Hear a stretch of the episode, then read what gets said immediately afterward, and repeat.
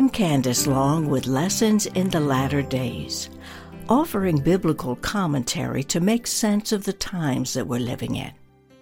Today, I want to share a little of my story as to what inspired this series. I've been studying the biblical signs of the end of days for over 30 years. A few years ago, when I realized we are actually living in these times, a new mission was born. Since my media background started in radio in the 1970s, writing and producing audio episodes was the right fit for me.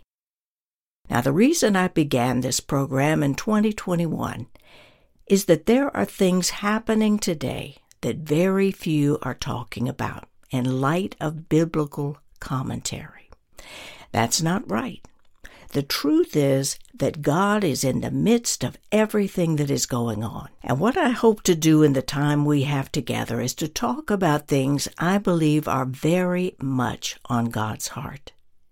He knows his children are confused, trying to make sense of what is going on.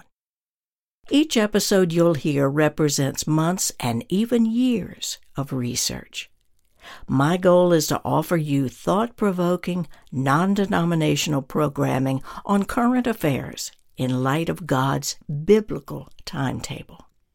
A little about me I've walked with the Lord for over 50 years and have been a writer and producer since 1970. As a writer, I've written five books, two theatrical musicals, six screenplays, and many songs and articles. I also have an MBA and over 30 years' experience as a consultant, helping clients and businesses get in step with what God created them to be. And as a marketplace minister, I've been teaching and coaching others since 2004. One thing that makes me a little different from other teachers and biblical commentators is that back in 2006, God called me to begin studying Judaism to connect better to our Jewish roots. Therefore, I am a follower of Jesus, but am also Torah observant and dedicated to the study of Judaism. I belong to a Messianic congregation in El Paso, Texas, under Rabbi Michael Washer.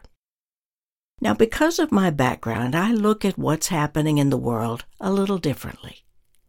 I make note of actual signs that put us right before the thousand year period known as the Day of the Lord or the Messianic Kingdom to find out how close we are to that day, what that sign means for us, and how do we get ready. Today we're going to examine three signs of living in the latter days. The primary one concerns something a lot of people have been going through since 2020. Our topic is when life falls apart. I don't know what has happened in your life since 2020, but I know something has. Because there is absolutely nothing going on today that resembles the word normal.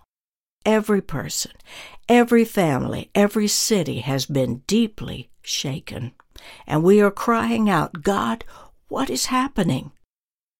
Now, if this is you, this is exactly where God needs you to be. You want answers. Lord, just tell me what's going on. Whatever you want, I'll do it. Just say it. But the lesson is this God does not speak like we do.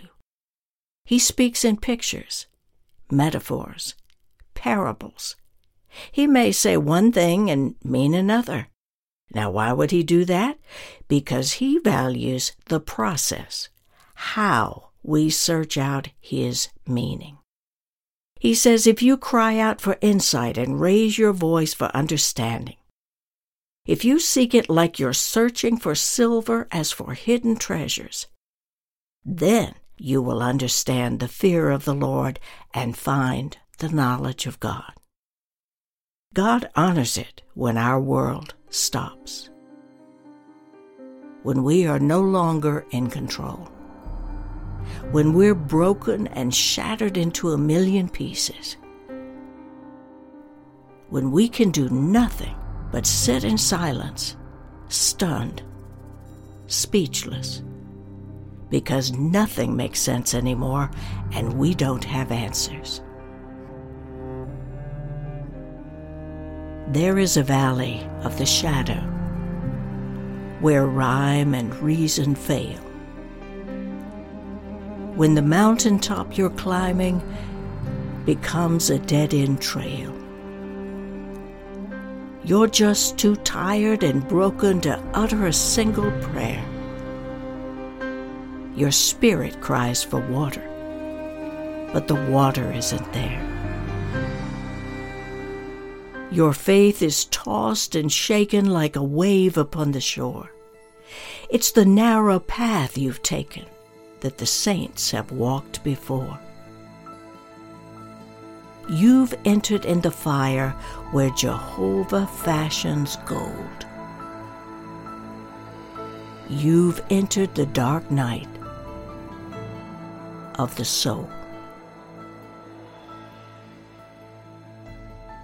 If this speaks to you where you have been or where you are now, I've been there. I wrote this after I had been utterly broken and stunned into silence before God. Over 20 years ago, I headed into the biggest business venture of my life, restaging and producing the world premiere of my musical, A Time to Dance and taking it on the road. It had been a long 15 year journey to get to that point, plus years of pre production and fundraising. So here we had this gifted cast and crew of 58. All systems were go until the morning of our Atlanta premiere, September 11th, 2001, the day when all hell flew into our country. We postponed the opening naturally, but when we did open five days later, people were afraid to leave their homes, fearing Atlanta was next. My production company was forced to close after eight performances, so I packed up my things for the final drive home. I left Atlanta knowing I was broke and absolutely broken. But God wasn't finished yet. I got off the interstate for the final leg home and my car decided now would be a good time to break down. And there I was stranded in the dark on a lonely country road. I slumped over the steering wheel and I lost it. There were no bailouts for a musical just starting out, and here I was, a widow and single mom who had put everything on the line because I knew without a shadow of a doubt that producing this musical was what God created me to do. But in one fell swoop, every dream I ever had was gone. Now, what made it so personally humiliating is that I had over a hundred hometown investors who could do nothing but watch me crash and burn. Now, that was not my plan for my life, but it was God's. On the practical side, I did whatever I could to put food on the table, taking any job I could find, going back to old clients saying, Do you have any work for me? I'll do whatever you have. It was humbling. I tried to find another producing partner for the musical, some open door to take it further. Every effort failed. Every door I knocked on slammed shut. Every one. Now, the rest of the time when I wasn't working, I spent alone, on my face before God. I said, Lord, I'm not leaving you until you tell me why you would allow this to happen to someone who has been walking with you faithfully since 1969. As a composer, I had nothing more to say musically. So day after day, I sat in silence, waiting to hear something, anything, to make sense of this. What I heard during those three years alone in the wilderness changed my life. For the Lord began to teach me over 60 biblical principles in how we can know what we are created to do and how to walk it out. That was when I wrote my first book, Wired for Creativity, and I began to teach these principles to others. Now, looking back on the whole experience, I know now that God's purpose for this musical was very different from mine. My purpose was all wrapped up in personal recognition, earning money, and finally being validated by my family as a creative who wasn't like other people. God's purpose for me was to send me to a place of utter brokenness so that I would be open to another form of wealth He desired to give me. An ancient path filled with wisdom and understanding of how to hear inspired ideas and walk them out.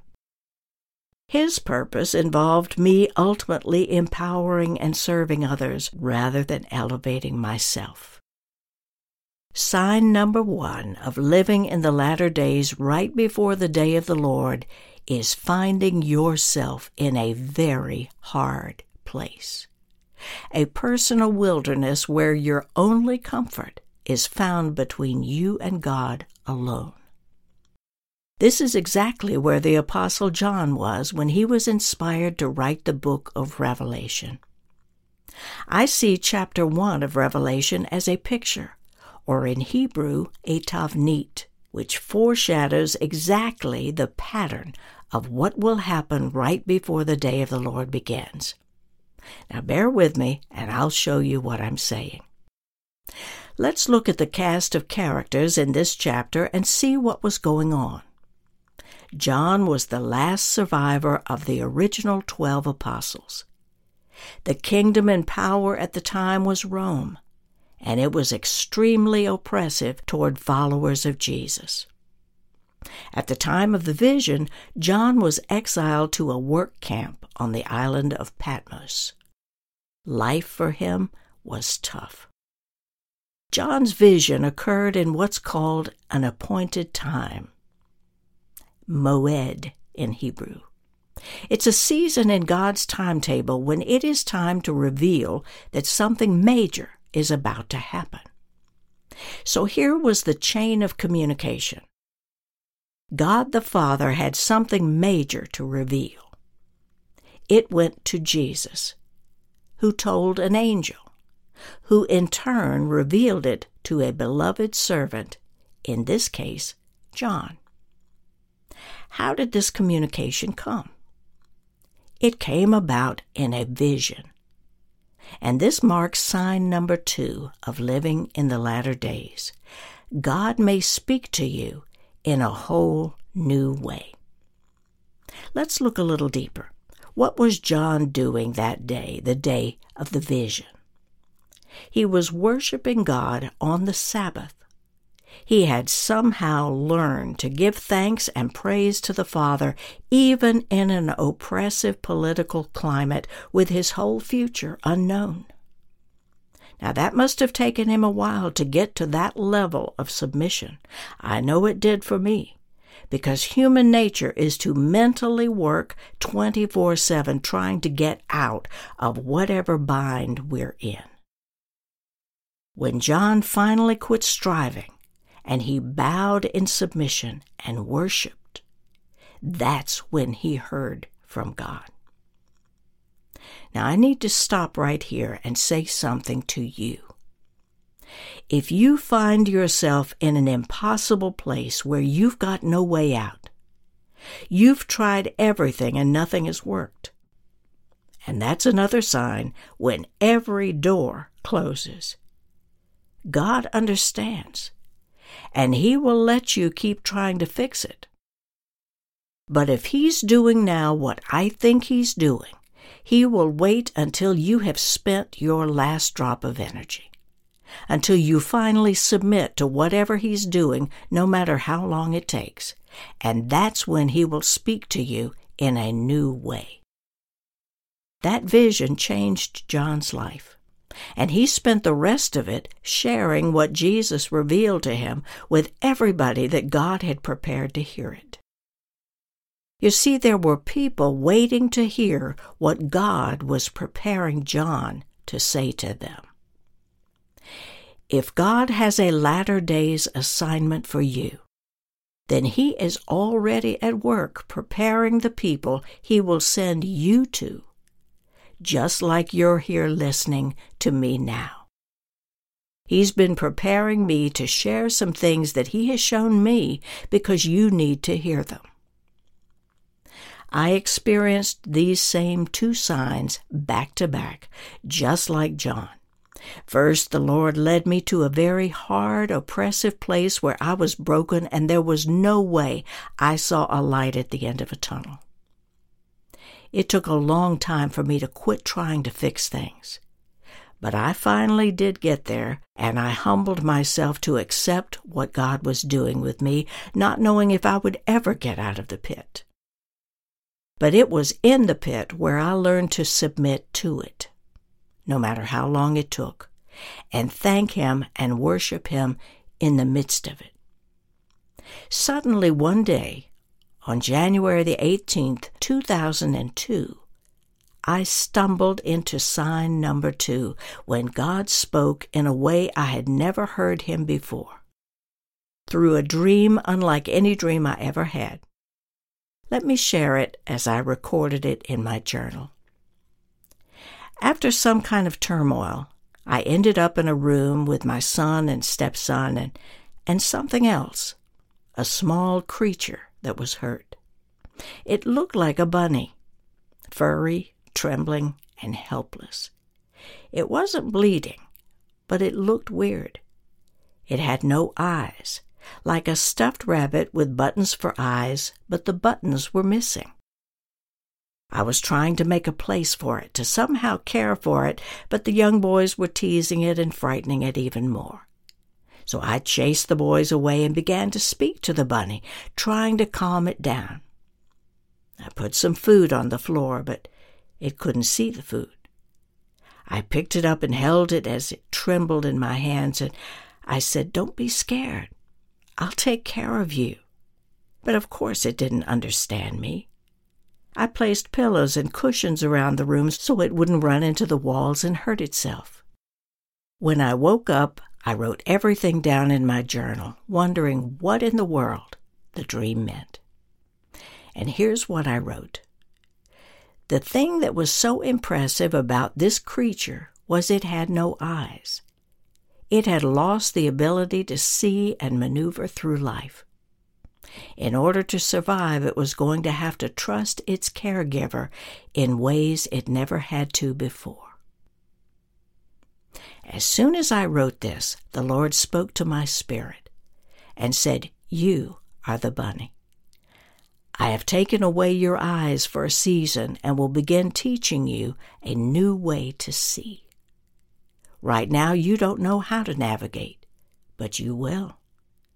You will eventually be given new eyes to see, but until then, you must trust others to help guide your way and trust me to care for you in ways you do not yet understand. He then left me with this promise. He said, Look again at the bunny. There is a place for new eyes. I will give you new eyes to see. That dream was 20 years ago and changed forever the way I see things.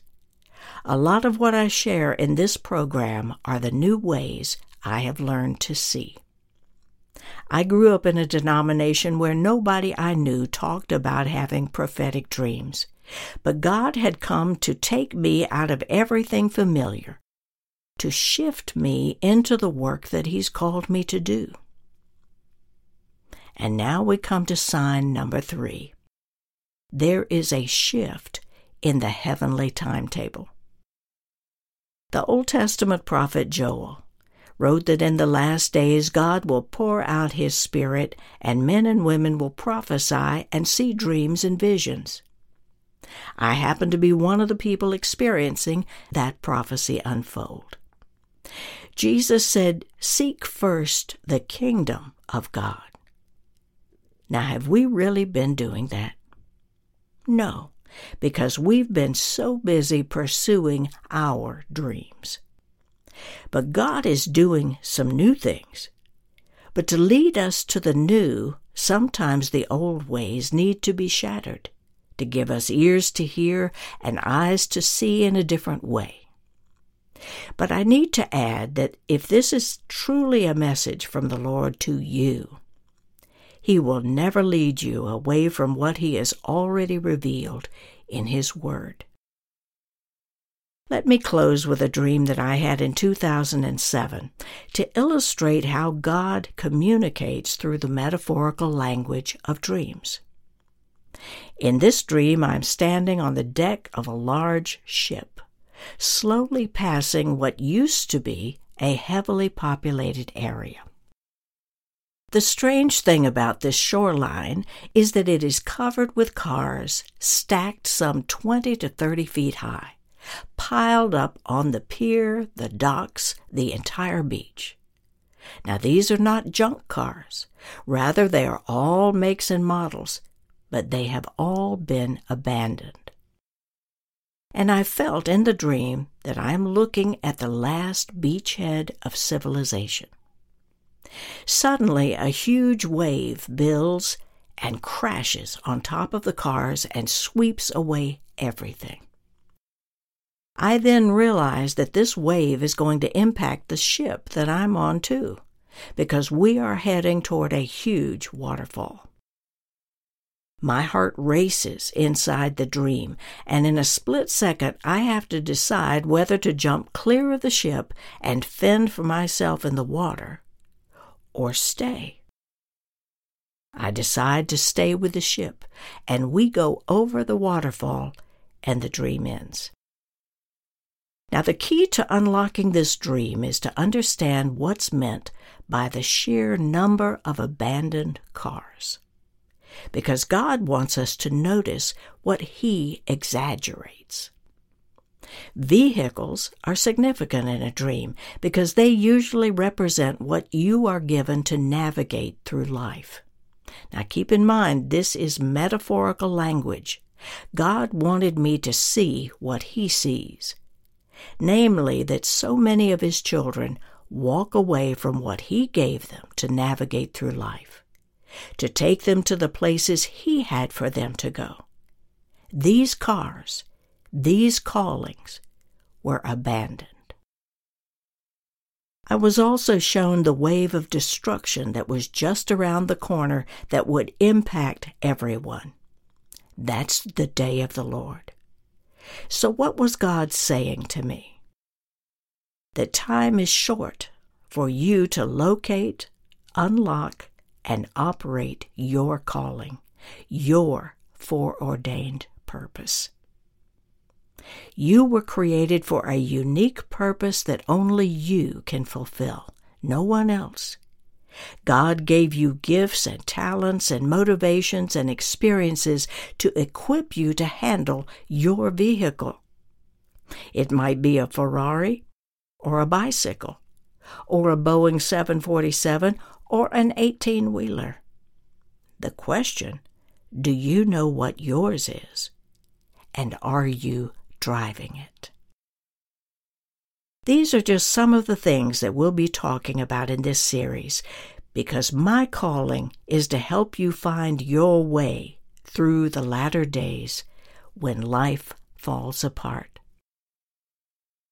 The journey of self discovery is wonderfully exciting, but God reveals Himself and His purposes only to those who seek.